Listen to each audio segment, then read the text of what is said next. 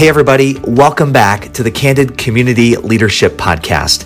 If this is your first time joining us, this is a podcast where we want to inspire you as a community leader, a business leader, maybe you're an entrepreneur, or maybe you're just a leader wherever it might be that you have influence. I'm your host, Nick Glue, and today we're excited to share a new series with you that was recently launched by Marion Economic Development Corporation. It's called The Story Of. Now, some of you might be thinking, the story of what? Well, I'll tell you that in a minute. So The Story Of is really just one of several ways that Marion Economic Development is trying to collaborate with entrepreneurs in our community and connect them with the great support assets that exist in our region.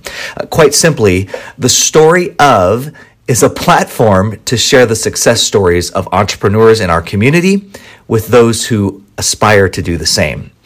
So this month, we feature the story of Bob Sternowski. Bob is the owner of Marion-based Softronics, and that's a company that he grew from a hobby business to a successful company that now works with global customers. We hosted him on May 19th, 2022, and I hope you enjoy the story of Bob Sternowski. Softronics is a small business. Somebody commented earlier that, I'm not familiar with you. We fly under the radar deliberately, and you'll see why. What I'm going to do is just kind of give you the story of how we came to be. Who are we? What's our business model? I'm giving you a one-page profile of my background because in a small business, it has everything to do with the skills, knowledge, connections of the guy who starts it, guy or gal.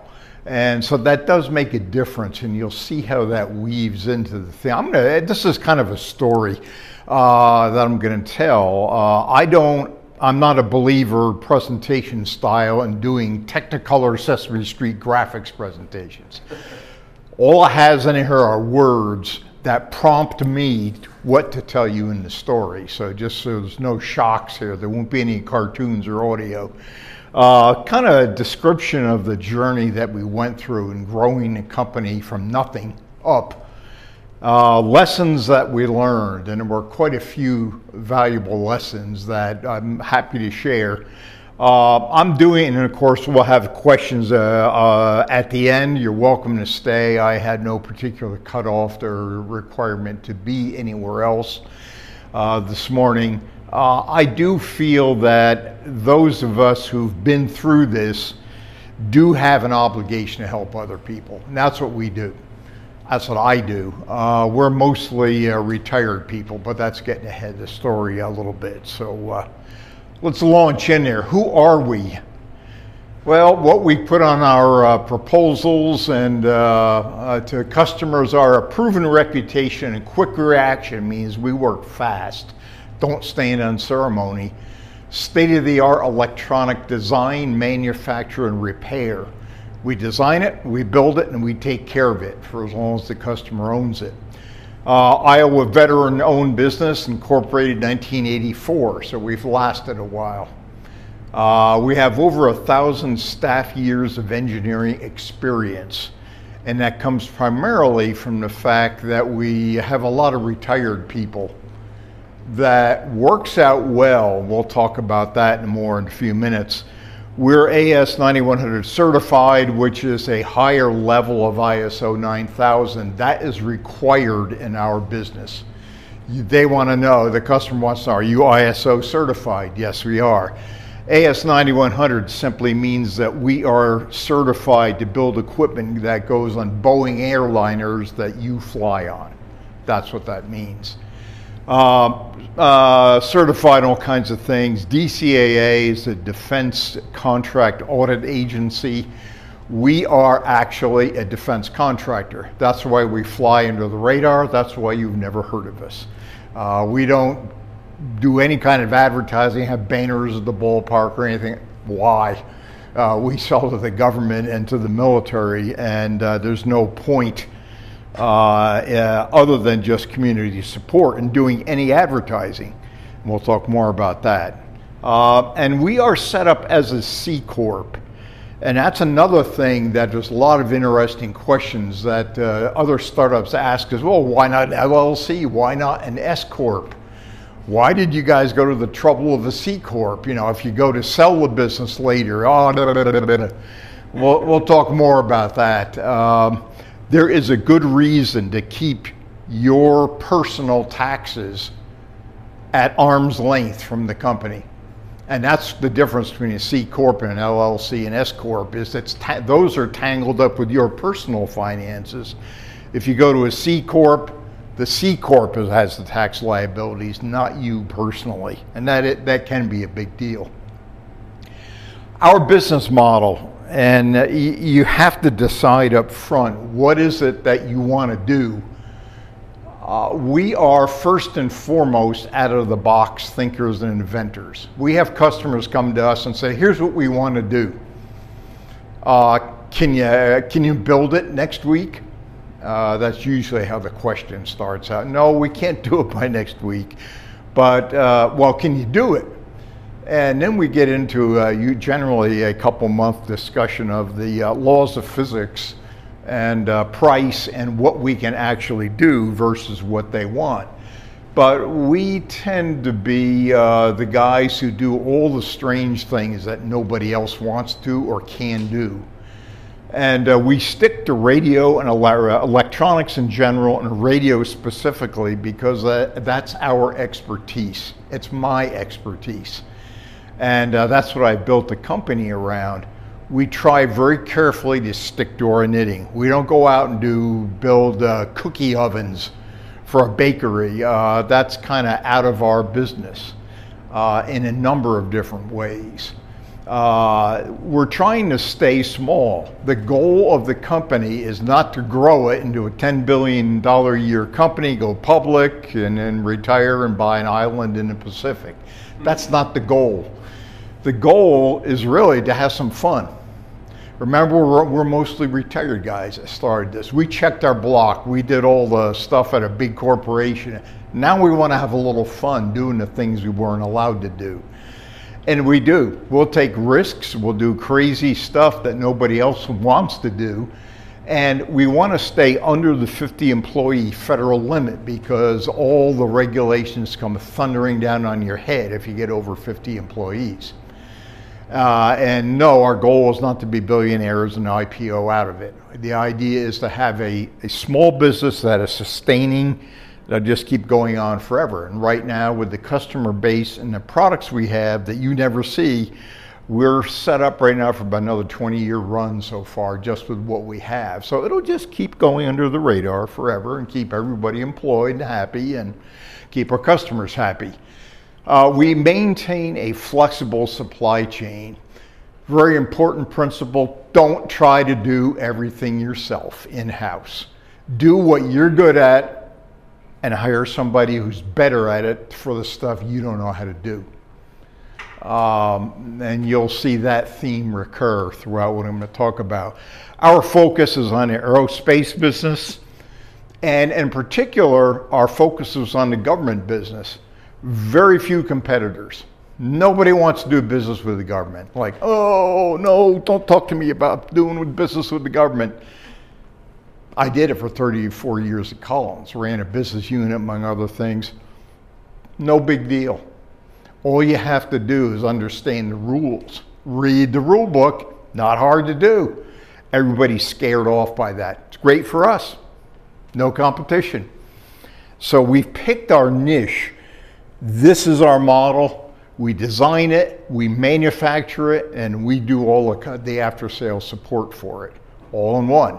That chain and is part of the secret to what we're doing. When you're designing something, one of the well-known rules and axioms in the design business is that design is a break-even business. If you're a design shop that's going to design custom solutions for people, the best you're ever going to do is break even on expenses. The money is in manufacturing. Even more money is in support. Try getting your car fixed. Try buying spare parts for your car. That's where the money is. Designing this stuff, you don't make a profit on that. Okay, so that's our business model. Design it, build it, support it, stay small, no grandiose visions, and stick to our knitting. Okay, founder profile. I promised I'd keep it brief. I've been in the business for 52 years. I started out as a kid as a radio ham. And I loved electronics from the very first day I played with a radio, and said, that's what I want to do. I knew what I wanted to do. There was no doubt. My dad was a plumber. I grew up in the New York City metropolitan area. And I grew up building things, taking things apart, whatever. So I was an engineer just from the very day, a few days after I was born, I got into the mechanics of things. I've gotten double-E degrees and a master's in business.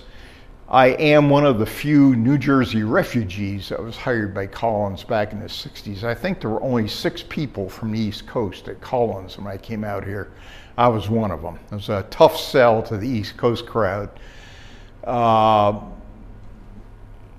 thing that I discovered after I retired and started this business up full-time was how well cross-trained I'd been by Collins.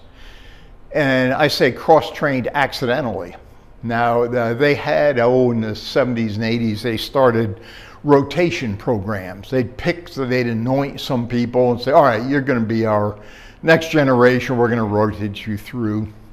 Well, before they thought about doing that, I kind of got shifted from job to job to job to job to job to job, and kind of actually got better than the rotation people did. I got dumped into everything.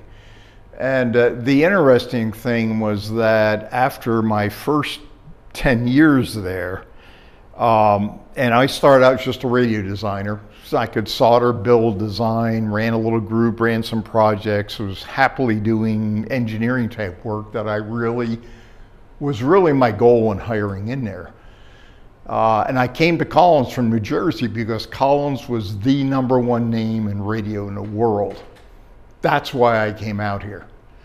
I'd never been in the Midwest. I got a lot of funny stories about that, but including one of the things, if you grow up in the East Coast, New York area, the idea of delicatessens and deli sandwiches and stuff.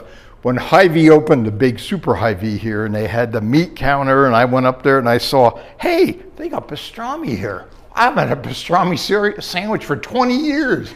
So I go up to the counter, take my number and wait there. And the high school gal that was working back there, I say, I'd like a half pound of the pastrami. Half pound of pastrami, right. So just a minute, walks in the back and you hear a little voice, Fred, what's pastrami? That's that stuff right there. Anyway, I got a great deal of experience, and after my first 10 years, I accidentally got sucked into the classified world with the government. And I began running the unit that became their skunk works, equivalent of a skunk works. That's actually what I did most of my career. That's why I'm used to being under the radar and staying that way, because you're required to do that. But in doing that, I was everything. I was out on the front line with the customer. I was out in the field with the customer. I was the director of the business unit. I was the field service guy. I was everything. And boy, let me tell you, there's no better training than being forced to take your product and go out in the field with the customer, elbow to elbow in the middle of nowhere. That's what I did. Retired in 2003. I had incorporated the company earlier, just doing a little hobby work. I got a little bored now and then, so I did a little consulting. But I just really wasn't ready to stop working, but I had enough politics for one lifetime. And so I left. And I recruited some other part-timers and retirees, and away we went. So the background is, I'm a radio guy. Guess what Softronics is? It's a radio company. There's a connection. And I had already been cross-trained in everything I needed to know to run a business, small business, although I didn't realize that when I started. I figured that out pretty quick as we started running into things. Our customers are all over the place. We work with all the big guys. We are a supplier and designer to Collins. Collins subcontracts an unbelievable amount of stuff that we used to do there. And I find that kind of sad in a way, but that's the way it is. And we work with a lot of big government people, at least the ones I can put on there. Codan is our first international customer. They're down in Australia, and so we got an international component. We build and ship stuff to them and for them also. Growth journey. Okay, so what I'm going to do is just kind of go chronologically. Feel free to ask questions again as we go here. 2003, when I retired on a Friday, I showed up Monday morning in my rented office for Softronics. It was pretty austere. We already had two government contracts and something called the SBIR program that the government has, Small Business Innovation Research Program. It's a program where they'll give you, they publish a list. It used to be every quarter, now it's 3 times a year. They publish a list of the most intractable invention problems that the various government agencies have that have been unsolved. Nobody's been able to figure out how to do it, big guys or anybody.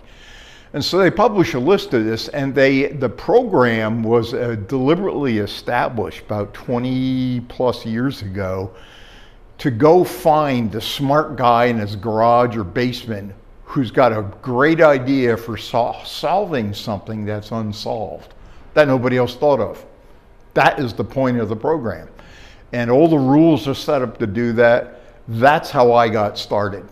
I had a contract from NOAA, the Weather Service, to do a really unusual piece of electronics for their atmospheric observing system. And so we spent 2 years working on that, and we got another military study contract right behind that. Started out with 3 part-time and 3 full-time guys sitting in the middle of a huge empty room. We rented a building. As a matter of fact, we rented the old dairy out at 35th and Moonier. We rented that part of that from Tim Mooney. And we were paying $4 per square foot per year for rent. Now, that's austere as rent goes, let me assure you. Building was austere too, but that's okay. One of the things that, that we learned pretty quickly, and we didn't learn it, but we just did it, we're all cheapskates. So yeah, it was a pretty low rent building. It wasn't exactly the Taj Mahal, but hey, it was a building. It had heat, it had air conditioning. We were one of Welter Furniture's best customers. No Aeron chairs and brand new cubes and stuff like that. Bought some used Dell computers, bought our equipment from eBay, and for about 5 to 10 cents on the dollar for what we'd pay if we got new stuff. And then I put in about $25,000 over the first 2 years of my own money to just get it started. You have to get started somehow. But #1 piece of advice is, if you're going to start up, don't go design and build a building. Sorry about your new buildings and industrial park. Don't go buy and build a building. Don't go buy new furniture. Don't buy new equipment. Don't go out and buy a brand new foosball table. Just be frugal when you start. There's time for that later. To date, I think we've only bought 3 new pieces of equipment in 20 years. Everything else we buy used. If you buy 1 or 2 generations older of electronic test equipment, you get it for about 10 or 20% of the price of a new one. Well, I can live with 1 or 2 generations old. Just, it's kind of like a washing machine. New washing machines have computers in them and TV screens and 22 different variables, when all you want to do is wash a load of clothes with soap in it. Well, all those frills are nice. The test equipment's the same way. You don't need all that. You know what you're doing. You can do the same thing with the old equipment. I ran everything hub and spoke because I knew how to do everything. We had a company credit card and a checking account that I got from the Collins Credit Union. Since I had been banking with them for 30 some years, I went to them and said, hey, I went there first and said, hey, can I get a credit card and something, checking account going for a small business? And they were very helpful, and we did. And that is also an important first connection. We set up a web domain and email. Now, I've worked with a lot of startup businesses when I was at Collins, because in the skunkworks business, the small guys with the bright idea were the ones you were looking for to do this really weird stuff. And I watched them go through a lot of trials and tribulations. Let me assure you, and I say this tongue in cheek, nothing impresses an important customer more than giving him an email address that is klingon293@marijuanacentral.com. Spend $12 a year and get a domain that says, hey, I'm real and I'm professional. I'm not really a Klingon, okay? You would be utterly flabbergasted at how often that happens.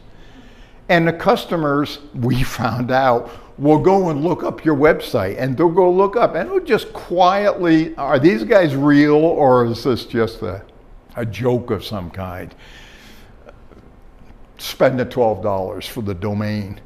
And at this point, the first year we were set up, we were running with a couple contacts, we were succeeding, and we were having fun. And that was, and that's a kind of a shot at one of the mantras that they teach at the Collins management courses, and that is when you're assessing whether or not you should take on a job or try to pursue it, they say, is it real? Is it worth it? Can we win? We added a fourth one. Is it fun? Because we already did the non-fun stuff, so now we're ready to do something else. All right, that was 2003. Jump forward another 3 years there, 2006. We had more SBIR contracts. We kind of got the SBIR thing down to a formula. We also took on some commercial customers for the first time, and we got a new government customer outside of the SBIR program. We won those as a result of the Rolodex. Now, Kristen, who's my second in command, said, they're not going to know what a Rolodex is. And I said, well, I don't know, it depends what the audience is. It was, a bunch of cards.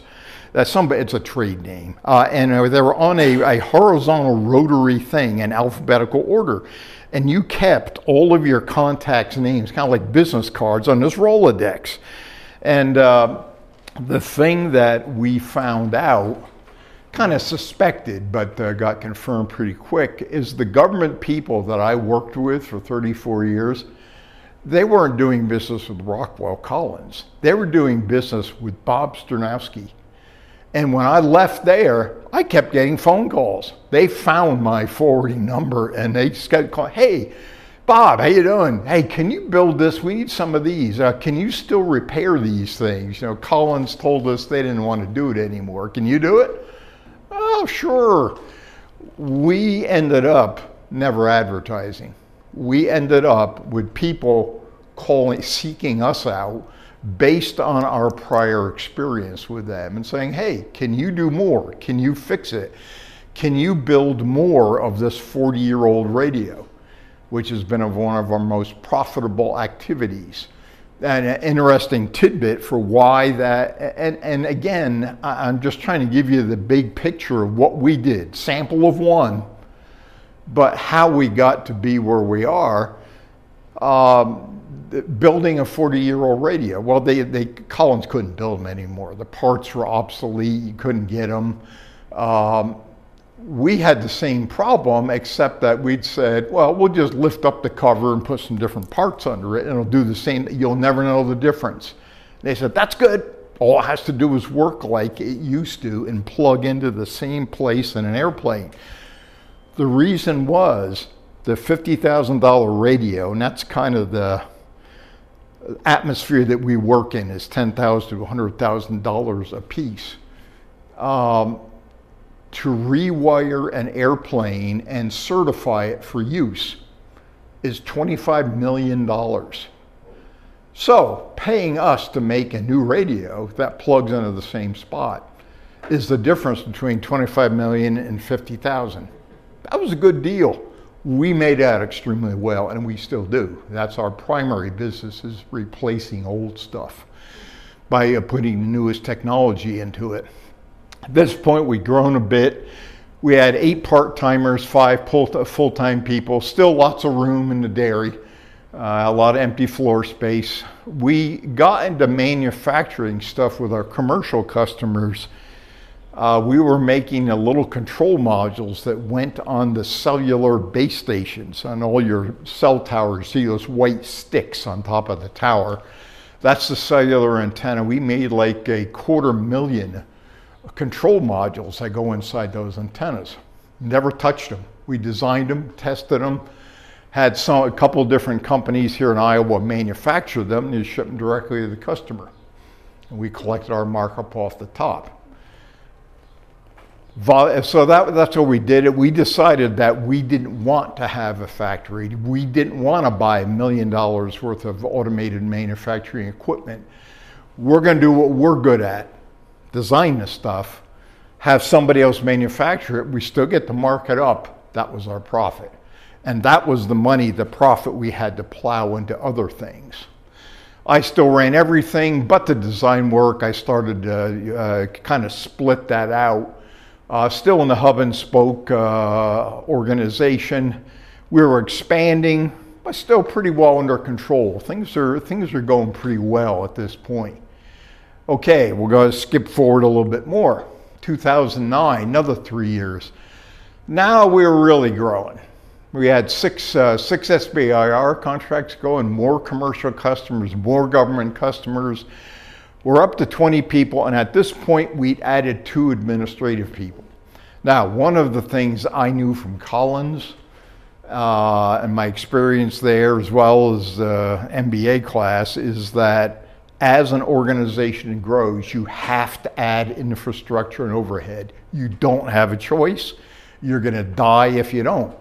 So we had a bookkeeper, and we had an administrator that would offload a bunch of stuff from me and the others, and let those people focus on what they were good at, which is mainly the technical end of the business, and offload the business end to someone else.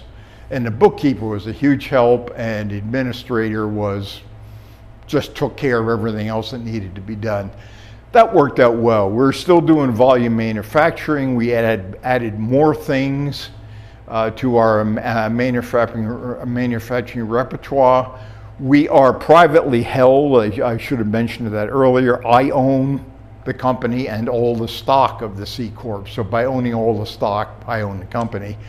So we don't disclose financials. We are not required to disclose financials. We don't disclose financials, but we're doing a couple million a year.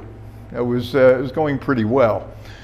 We spun off some new products, some SBIR, and formed a new company. And that was Midwest Microwave Solutions. Some of the key employees went with that. We did that because of the strategy and product split as from one of the SBIR programs, 2 of them actually. We'd invented some very unique things for the military government business. And the gentleman that was kind of the champion for that said, you know, we really ought to just bet the whole company on that. And I said, I don't like that. And so we agreed that, well, if you think it needs that much emphasis and has that much opportunity, let's just split things, and you take that and with our blessings and enjoy, and we'll just stick to what we're doing. And we did. And so we spawned another company. And they just took the technology and went off in their own way. I still ran everything at this point, but it was getting a little bit, it's starting to get kind of busy here. We were expanding, and things were starting to get crazy, and which is one of the reasons we split that off. Jump forward a little bit more, 2015. Now we had a lot of stuff going on. we were up to 25 to 30 people, part-timers kind of came and went. Part-timers are great because they only cost you money when they're working. And the rest of the time they go off boating, mowing the lawn, or whatever else they want to do, particularly if you use retired people. This place is filled, this area is filled with people like that. Use them. That is a really, really efficient way to work. And they love it. And we paid really good money to the part-timers who just come in for 5 hours a week. And most of your part-timers, you were able to connect to the Collins? Yes, or somebody knew of it. Virtually every employee at Collins was known by at least one employee already. So we knew everybody we were hiring. We were not hiring pigs in a poke, as they say. Just, well, I don't know what this guy's going to do when we get him here. We knew him. In many cases, we'd worked with him for 20 or 30 years. So that was part of a strategy, is everyone was pre-vetted because somebody knew him, and that turned out to be very valuable. Things kind of proceeded there. But then we had our first glitch in the 14, first real problem that we had. The government budget sequester hit us. We had a whole bunch of projects that we'd invested our money in, and we were waiting for contracts, awards. That all got yanked out from under us. And we were just left holding the bag, having spent the money, and now what do we do? And we had to go negotiate a bank loan to keep us going, to bail us out and get us over the hole there in the spending. That took a couple of years to smooth out and to pay off the loans, because it was a problem. It was unexpected. It's one of those things that hit you that you don't see coming. We thought we took what we thought had been prudent risks, contained risks, but then when the government decides, all right, we're not going to spend any more money, there's nothing, you didn't see that coming soon enough to do that, and there's not much you can do about it. I'll also say that our typical cycle of a project for the government, for the military, is anywhere from 1.5 to 3 years. So when you get a contract, you'll spend 1.5 or 2 years designing it, and then maybe another year getting started up to where you deliver the first one. When you get a contract to do that, the government pays you when you deliver it. They don't pay you in advance, and they don't pay you as you go. You have to float the money. And that's what I mean by keeping the riffraff out as competition. You have to have a certain amount of something to operate under that environment. We changed at this point, though, we changed to a matrix organization, which is what I was used to from Collins, as were many of the other people. The problem is that the hub and spoke structure had too wide a span of control. Classic studies from the German War College of the 19th century and 20th century showed and demonstrated at their military academy that the optimum span of control is 5 to 1.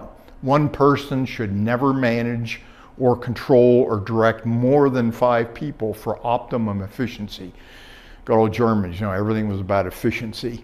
I was trying to run with 25 or 30 people, and that was insane. So I finally realized that, yeah, time to change to a matrix. And so that we had an organization that was engineering, business, production, and so on. And that moved much more nicely. We moved to a larger building for less rent. The building we were been renting from Mr. Mooney forever changed hands. He sold it to somebody else. They wanted to like triple or quadruple the rent. And we said, for this cinder block building? No, thanks. So we went over to the French photography building, and I had known the Frenches for like 30 years. I'm a musician in my other life, and the Frenches, I played in bands with them forever since I've been in town. And so we rented a chunk of their building, a small piece, and then when the early development part of it, when the MISD left, we rented that piece. So we have everything but Mr. Bean's, which we simply refer to as our cafeteria. Yeah, they got a lot of business from us. So we rented that, much nicer, and we were continuing to prosper and go on, but a little more careful and deliberate, and a few dents in our armor after the sequester episode that we had. So things are never always roses. Yeah, everybody gets their dents in your armor occasionally. Fast forward to today, we kind of moved out of the SBIR program. The SBIR program was good for developing new technology on the government's money. And you could then do anything you wanted with that technology. You could put it in commercial products, you could sell products to the government. It's great for new technology. We had enough for the moment. You can kind of just drop in and drop out of that and bid on topics as you see fit and when you see fit. And that's kind of what we did. And we've been out of that for a while. Although we're just going to do one right now, just getting ready to do one for first time in years. More new customers came in. We started tilting more toward commercial, which is kind of interesting. See that phenomenon at Rockwell. I keep saying Rockwell because it was Rockwell when I was there. So it's always going to be Rockwell to me. I think they have shirts now with Velcro patches so they can change company logos quickly. That's an inside joke down there. We're stabilized around 25 people, still the same two. Actually, we added a financial controller recently. Volume manufacturing has gone up, making a lot more and diverse stuff. We did build up a little bit more in-house capability. We only manufacture inside things that require what's called touch labor. That's what we call it. And that's where you have somebody sitting there with a soldering iron, wires and wire strippers and a screwdriver and so on, actually assembling things. Most electronics these days is printed circuit boards. That takes a multi-million-dollar automated factory to do. We don't want to do that. We hire somebody to do that part.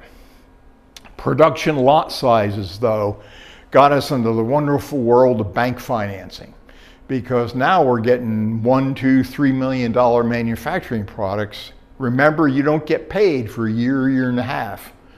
And so now we had a new problem other than being out of the box designers.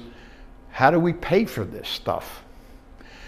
And then we have a large number of projects now that are going into manufacturing, and that's our growing pain right now, is how do we set things up to keep that cash flow going? And it comes down to timing.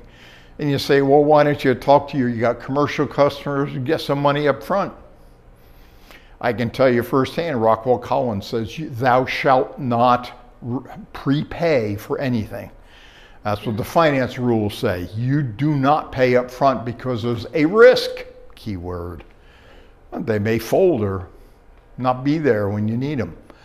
And so they will not prepay you. They will not pay you up front. They pay you cash on dock. On dock being the term for when we get it, then we'll pay you. We'll approve the payment and we'll pay you 120 days after we get it. Another minor thing. And I tell people that we are the antithesis of what McDonald's does. You sell stuff and count the cash every week. We do it once every 2 years. You get to do that. So it's a little different world. So that's kind of how we progressed through things. Lessons learned. And I'm gonna sit down and reminisce here for a few minutes here. The lessons learned were kind of interesting. They were happening all along the way. And sometimes you don't realize it until you think about it later, like, yeah, we should have seen that, we should have known that. And the most important lesson, which we did do, is we funded it incrementally. A lot of people want to do a startup, say, hey, I'm going to get somebody to deposit a dump truck full of money in my driveway. and I'm just going to go spend and do it. And if we happen to run out of money, well, too bad. We did it incrementally. And you need to keep strategic control. And you need to have a plan for what you're going to do. Investors, and that's a bank, a venture capitalist, an angel investor, whatever you do, if you put your own money in it, whoever puts the money in wants to tell you what to do with that money. And don't ever forget that. If you don't remember anything else, whoever's money it is, that's who's in charge. And pooling some modest personal funds is really... do that to get started. Don't, like I said, go out and buy a new building, new furniture, new equipment, new everything, take them all to Tahiti for a family vacation. You can't do that your first couple of years. Go get rooted. Be successful first. Invest incrementally. When I say incrementally, what we did is the first job, 10 or 12 jobs we did, first couple of years, any profits we made got reinvested back in it. We'd buy more equipment, we'd buy more whatever. And we used part-timers extensively because you only paid them when they were working. And you didn't have them there sitting reading magazines or doing something else when you didn't need them to do anything. I can't recommend that highly enough. That's a good way to do it. Stick to what you know how to do. We knew how to do radios. The reason I put my background up there was I'm doing what I know how to do. I'm not trying to do something that I don't know what I'm doing. I hire somebody else to do that. But then again, out of the, I'll give credit to the many Rockwell training classes that I had to go to. They taught you, don't ever subcontract your core expertise. I know how to design radios. I'm not about to let somebody else design a radio for me when my business is designing radios. Collins is doing that now, by the way, which is not a good sign. We are designing radios for Collins. That is, to me, is about as bizarre and sad as it gets, because that says, we're moving out of the radio business. Interesting tidbit. But they taught that, and I happen to agree, and I saw lots of cases in that area with other small businesses I've worked with Collins itself, myself. Don't subcontract your core expertise, but don't overreach and try to do something you know how to do, don't know how to do. Manage cash flow very carefully. In a big company like Collins, we never much thought of it. We had a finance department. They worried about that. Ma Rockwell had a big checking account, so if we needed a little buffer money, Ma Rockwell provided all that. Boy, you don't have that. You're working out of your checkbook, and you look and see what the checkbook balance is. Can we afford to buy those parts? Nah, not until the other guy pays us. We can't buy anything more. You have to watch cash flow like a hawk. That's just the way it is. I worked at the Critium with Rod Short up until around 2013 or so. Rod Short over at Collins Credit Union, and he was a really good advisor and gave us a lot of practical advice. And one of his comments is, "Why do you want to sit on an account with $1 million buffer in it?" He said, "You're in the design business. What the hell, why don't you go design something? Why do you want to set $1 million? Well, I want to have a buffer." He said, "When you need money to get over something, rent the money from us and just go do your business." I thought that was really good advice. He told me the same thing. I'm sorry about your industrial park again. He says, "I was talking about buying a building." He says, "The hell do you want to buy a building for? Are you in the real estate business?" No. "Then why do you want to own a building?" And what he did is put me in a spot. I couldn't come up with a good reason why I should own a building instead of just leasing or renting one. Okay, fair question. Next year you can rent some space. Yeah, right. Touche. I want the one overlooking the park where the band plays. There you go. We can rent the license. The message there is that you can get some really good advice from whoever you're doing your banking with if you ask. You can also go to SCORE, and you got a lot of retired business people and banking people here. Just ask around. If you ask the question or ask for help, there'll be plenty of people that'll be happy to help you. Like I said earlier, I consider it part of my obligation as a startup that survived to help other people. If you ask, I'll help you. I can't spend full time, but I can sure advise that, read business plans, comment on things, and chat over a cup of coffee. Everybody would be happy to do that because we all have a vested interest and a certain amount of pride in helping other people try and replicate your success. That's a good thing to do for everybody. Our presence in government Rolodexes, now that we all agree what Rolodexes are, do you, a little bit of information, do you know that they tried to make a software app equivalent of a Rolodex? They did that. They tried to market it for about a year, and that one, when PCs first came out, they had one screen was a Rolodex card, and you typed everything in, and it was a very, very early database. It was a failure. Then nothing like a regular Rolodex was. It kept dumping stuff and losing the old history and everything. There's nothing like having 13 layers of penciled-in names and phone numbers on a Rolodex card. The software version just lost something. But we do very little marketing or sales or shows or anything. People call us. And that, to me, is probably the most efficient form of marketing you can get. They know where we are. They call us and say, hey, can you do this?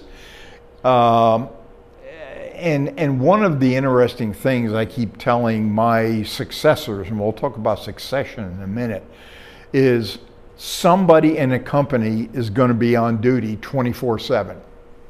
This is the way it works. We work with Australia. You know, when we have meetings, Sunday evening at dinner time, our time. You know, when we send them stuff Friday, when they're having Saturday evening dinners, you start working around one-day time changes.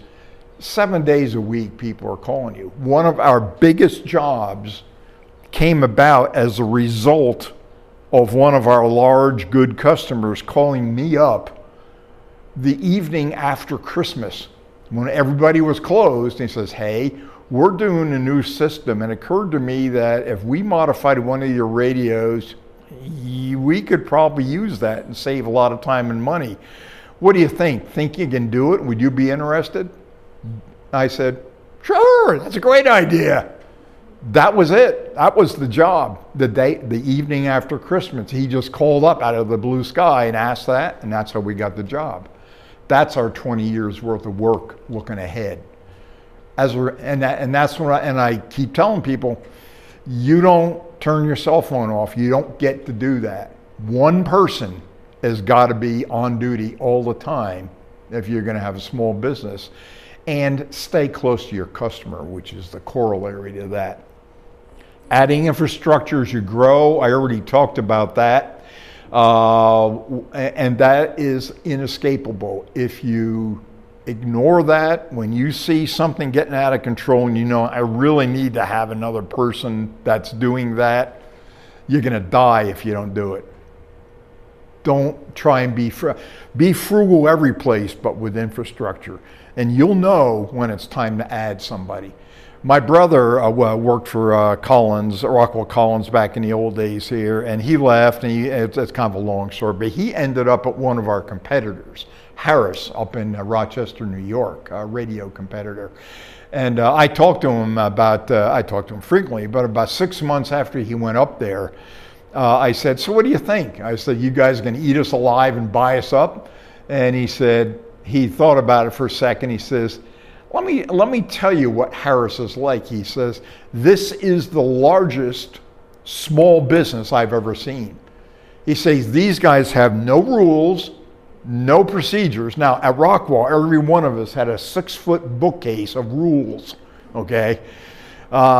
He says, these guys have none. He says, let me give you an example. One of the problems at Collins is we had a customer that wants something I as the program manager working directly with the customer would figure out what they want, and then we'd have to go through 92 levels of approval to send that bid out to them. I'm exaggerating, it was only 90. But at Harris, any employee could write up a proposal, send it to the mailroom and send it to the customer. There were no approvals for sending anything out. And so I naively ask, doesn't that cause you guys some problems? And he goes, oh yeah, a lot of problems. So infrastructure is important. As you grow, you gotta have infrastructure. Establish your hook. One of my mentors at Collins, a longtime resident here, Jerry Carter, died some years ago. He was my mentor in marketing, and he said, yeah, what's your hook? I'd come in here and describe some great idea I had for this, that, and he'd say, where's your hook? And he was referring, of course, to the old P.T. Barnum and circus with the big cane with the hook on the end of it to pull you in. And that was the illusion. And he said, what's the hook? Why are people going to buy your product instead of somebody else's? What's your hook? And he beat that into me so many times that I finally got the idea and started to think, okay, what is our hook? Why will they buy it from us instead of somebody else? Always ask that question, and you better be able to answer it. Know your market, your customer, your technology, and your competition. That's a tough thing to do. Sometimes it's one person, sometimes it's a team of people that it takes to do that, working in coordination. Anymore, it's probably a team. You have to understand all of those things, though. In particular, particularly when you're starting the business, and the ones that I've advised, I say, okay, who is going to buy how many at what price? Can you answer that for me? And if they say, well, no, we're going to invent it, and people are just going to buy it because it's great. No, wrong answer. That was Art Collins' downfall. I don't know how many of you know the details of why Art Collins failed, other than the sellout. But Art Collins invented basically Ethernet 20 years before we had computers of any significant thing. He recognized that distant digital communications was going to revolutionize the world. And so he set out around 1960 to design his own digital communication system, and coincidentally decided that, well, I may as well build a computer and a tape stand and a disk drive and the printers. I'll just build a whole computer system to go with the digital communications so we could have distributed digital communications. The 1960s were all spent by Collins, radio then, before it was before somebody bought it, were spent inventing the C system, which is what he calls his computer and digital communication system. 20 years ahead of his time. The guy was a visionary, I gotta give him that. He was putting all the money from the Vietnam War materials contracts. Now remember I was saying the production pays for your reinvestment and new things. All the profits, when we were at 14,000 people peak employment in the Vietnam War days, those profits were all going into the computer system. Then when the Paris Peace Accords came around, DOD cleverly figured, okay, well, this is going to end. Let's just terminate all the defense contracts. And they terminated all defense contracts with a meat axe on the same day. Collins' cash flow was suddenly dropped to zero, as did the rest of the defense industry. And that was the great aerospace crash of the early 70s. The whole aerospace business went in a tank because DOD, without thinking through and without the administration thinking through the consequences of what they were about to do, they just said, okay, we're just going to save all this money in the war, and we're not going to buy any more defense goods. Any contract that was in process, kill it.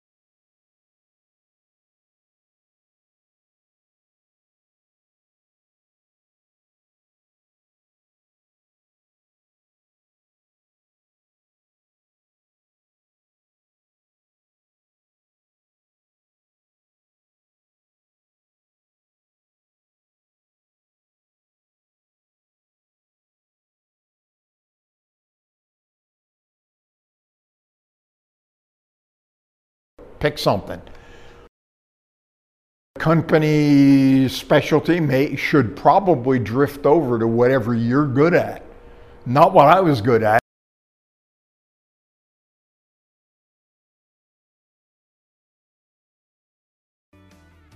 In the business. In summary, I promised an hour, it's an hour. Starting a small business is not for the faint of heart. My second in command keeps saying that. She says, "You're right. This is not for the faint of heart." And I said, "Yes, that's right. It isn't. There's a new surprise every day and something different every day. But you know what? I learn something new every day.